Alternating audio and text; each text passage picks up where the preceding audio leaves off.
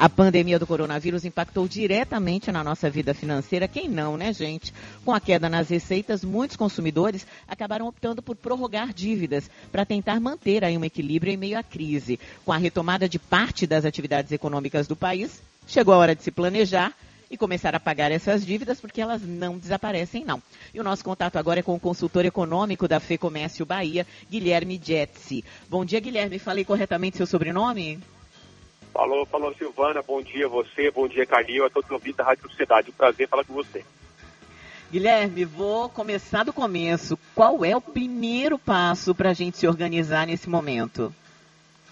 O primeiro passo é você saber e conhecer a sua dívida, né, Silvana? O que, é, o que a gente vê é que muitas famílias, por exemplo, utilizam bastante o cartão de crédito, fica aí ah, endividado com o cartão de crédito e às vezes esconde da sua família. Então, reconhecer que você tem essa dívida e querer resolver esse problema, encarar de frente, é o primeiro passo, né? Porque às vezes a uhum. pessoa vai escondendo, vai virando aquela bola de neve, daqui a pouco vai resolver daqui a seis meses, se o nome está negativado. Então é importante já, já cortar isso pela raiz, né?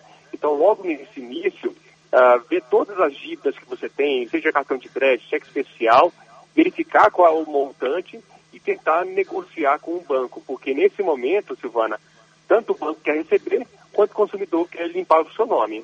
Uhum.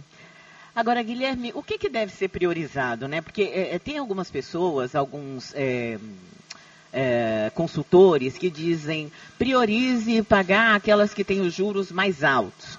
Mas, por outro lado, tem gente que prefere priorizar o bem-estar da família, quem está devendo casa própria, quem está devendo carro, é, ou então, às vezes, deve né, para o cunhado. Eu acho que não tem nada pior do que dever para um cunhado, né? É, não, para o familiar é sempre muito complicado, né? Ainda, ainda mais no Brasil, que a gente sabe que as pessoas utilizam o cartão da vizinha, do colega, uhum. aí às vezes não paga, e, cria até uma inimizade, né?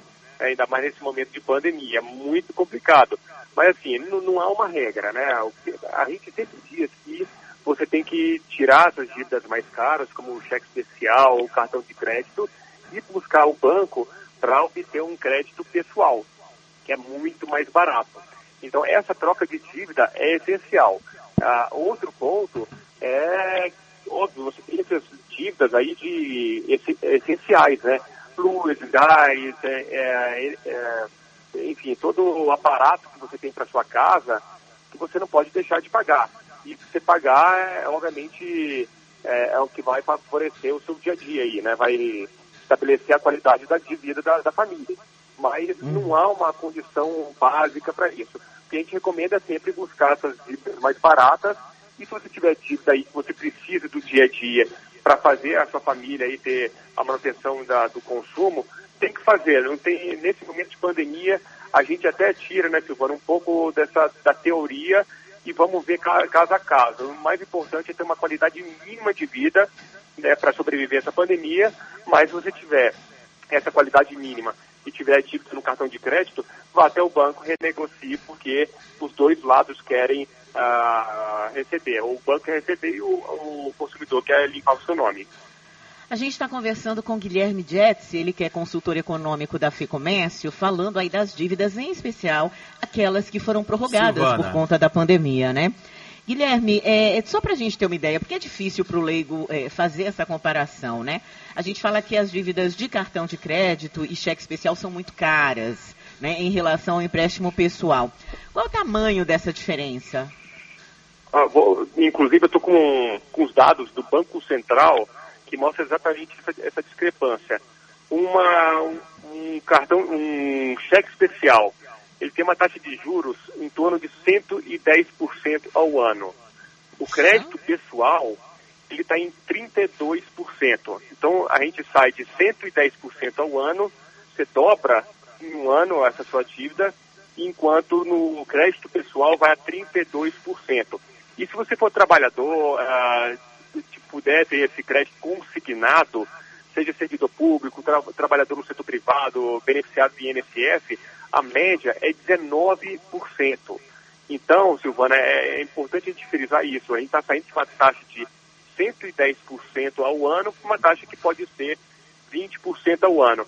O cartão de crédito, uh, no rotativo regular, ele está em 242% ao ano. Então, é, cheque especial e cartão de crédito são, dois, são duas modalidades bastante danosas para o orçamento das famílias. A gente pode, negociando com o banco, com a financeira, sair de uma taxa de juros de mais de 100% ao ano, uma taxa de juros próxima a 20%, 30% ao ano. Ainda é muito alta se a gente compara uma taxa Selic, né, que é a taxa básica da economia, que está em 2%. Mas em relação a cheque especial e cartão de crédito, você sair de 240% ao ano para 30% ao ano, você vai ter um benefício muito grande aí para a saúde financeira da sua família. Guilherme Dietes, bom dia, tudo bem? Bom dia, Carinho. Um prazer falar com você. Satisfação é minha, meu amigo. É, usando a palavra de momento, né, flexibilização, e utilizando um termo muito antigo que diz assim, fazemos qualquer negócio. É, a renegociação da dívida hoje, de qualquer dívida, seja ela habitacional, ou seja ela do cartão de crédito, com um banco, com uma financeira, você percebe que nesse momento de pandemia ela ficou mais flexibilizada é, é, é, através dessas financeiras? É porque o que, que acontece hoje? Muitas, muitas empresas vão te cobrar, e aquilo que você falou, a empresa quer receber e quem deve quer pagar. É, mas, por exemplo, muitas empresas elas impõem uma data limite para fazer o pagamento é, é, da dívida e um valor mínimo quando essa dívida ela é parcelada. Você percebe uma flexibilização é, nesse momento de pandemia, Guilherme? Calil, a gente percebe sim uma flexibilização, não está sendo de uma forma generalizada, está sendo é, feita uma negociação caso a caso, de acordo com a capacidade de, de pagamento de cada família, né? Se uma pessoa tem condição ali, olha, eu vou conseguir pagar nos próximos três meses tantos, tantos reais, a empresa vai fazer um tipo de negociação para esse perfil. Agora, aqueles que estão sofrendo, né, principalmente em todo o estado da Bahia, aí a gente está vendo uma, uma destruição aí no emprego, na renda, está sendo um momento muito difícil, porque as famílias, os nossos ouvintes aí, devem sentir no dia a dia, porque não estão conseguindo nem os o básico do dia a dia, né? Pagar com alimentação, pagar, pagar remédios, pagar as coisas básicas do dia a dia da sua, da sua casa. Então, é, provavelmente essas famílias estão com dificuldade, inclusive, de oferecer algo em troca para ter essa flexibilização, né? Essa flexibilidade no pagamento. Então, a gente está vendo, cara, uma situação muito difícil de negociação, porque as famílias estão com condição bem desfavoráveis nessa negociação. Mas uh, é importante dizer que para a volta do consumo, né, para a volta da uma retomada da economia, a gente vai precisar que as famílias tenham condição de pagamento, tenham aí um, um poder de compra para poder voltar a consumir.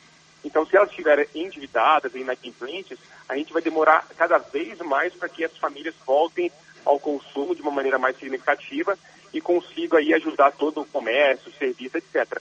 A gente está vendo uma flexibilização, mas com muita dificuldade de, eh, de uma oferta mais favorável por conta das famílias. Então, obviamente, as empresas fazem de acordo com, com que elas precisam nesse momento. E sobre os contratos habitacionais, é, eu tive conhecimento que a Caixa ela facilitou a vida de muitos mutuários, é, colocando as prestações, não sei se três ou quatro, aí eu não sei realmente como foi, mas é, três ou quatro prestações, elas foram nesse momento de pandemia, março, abril, maio, junho, enfim, é, elas foram colocadas lá para a última, a última prestação. É uma, é, pode ocorrer aí uma pegadinha, ou seja, disso depois o, o, o, mutuário ter que pagar mais caro lá na frente ou não? O que a gente está vendo, Calil, inclusive com situações de consumidores que vêm até a gente perguntar sobre isso, é que é, está sendo cobrado juros sobre juros, né? Os juros uh, sobre essa isso. parcela que está sendo postergada, não está sendo um montante que seria pago anteriormente. Então, é uma situação muito difícil, porque ah, a gente está vendo a, a, a, o orçamento da família completamente debilitado e esses dois, três meses que foram postergados, aí depende da condição de cada, cada banco, não foram suficientes, porque foram definidos lá em março, abril. A gente imaginou que a, a crise né, teria seu auge em maio, as coisas voltando em junho. A gente está vendo agora no final de agosto que as coisas não voltaram ao normal. Então as, as famílias precisam de um fôlego a mais aí para poder arcar com esse financiamento imobiliário que é tão importante, né? Basicamente, um terço do orçamento vai para financiamento imobiliário, até mesmo para aluguel, Então, um terço vai para habitação, que é extremamente importante. E a gente já está vendo, Calil, muita gente entregando as suas casas porque não conseguem, não conseguem pagar. Então, está havendo um aumento do distrato né, no mercado imobiliário muito grande. As famílias não conseguindo pagar, tendo que se mudar para um, um quarto, para um, uma casa bem mais em conta, em uma outra região, para poder aí sobreviver nesse momento de pandemia, porque a situação realmente, mesmo com essa flexibilização dos bancos, não há condição de pagamento. Distrato que não é bom para ninguém, né, Guilherme? Essa que é a verdade, né? É, o distrato não é bom para ninguém. A economia toda sofre com isso. Sofre o mercado imobiliário, sofre as empresas de construção civil, de móveis de decoração, de eletrodomésticos eletrônicos para equipar a casa. Ou seja, toda uma economia ela é afetada por conta de um distrato, de uma não capacidade das famílias de, hum. de arcar com financiamento imobiliário. Quer dizer, é um momento inédito né, que a gente está passando uh, no Estado, no Brasil todo, e vai ser difícil a gente recuperar nesse, nesse ano e inclusive no próximo ano, voltar aos patamares pré-crise, né? Então a gente vê muita dificuldade das famílias, a gente vê, por mais que a gente como técnico, né, fique falando, faça isso, orienta da, de tal forma, de achar alguma forma que possa amenizar um pouco o sofrimento das famílias, a gente sabe que no dia a dia a perda do emprego, da renda, ela está sendo muito forte no Estado e isso tem afetado bastante aí o humor, a satisfação das famílias, a confiança. É, o que tem ajudado é o auxílio emergencial, né, de alguma forma, para ajudar a manter o consumo básico, mas ela vai, a gente não sabe até quando vai, se vai até o final do ano, se não vai, qual vai ser o valor. Então essas incertezas, junto com o desemprego elevado, faz com que toda uma economia sofra, e aí essa é a questão financeira na família do, principalmente habitação, né, que é um sonho sempre de, do brasileiro ter sua casa própria, acaba sendo adiado nesse momento e as famílias tendo que fazer esse distrato, uh, tendo que mudar para uma região mais afastada, com isso toda uma qualidade de vida perdida. Tá certo, quero agradecer aqui o consultor econômico da FEComércio Bahia, é, Guilherme Jetz conversou um pouco com a gente sobre como né, renegociar as dívidas nesse momento. Muita gente pensando no Natal, que vai ser um momento que talvez nós possamos efetivamente abraçar os nossos, né? É, curtir um pouquinho de uma festa em família, coisa que a gente não faz aí desde final de fevereiro. Carnaval foi a última festa que a gente pôde aproveitar de fato. E quem sabe a gente tem um Natal melhor, né? Eu sei que a gente está em agosto, mas os olhos de verdade já são para o final do ano, para o ano que vem, inclusive com a vacina contra a Covid-19. Guilherme Jetsi, muito obrigada aí pela sua gentileza. Um bom dia para você. Bom dia, Silvana. Bom dia, Carinho. Um prazer falar com vocês. Estamos sempre à disposição.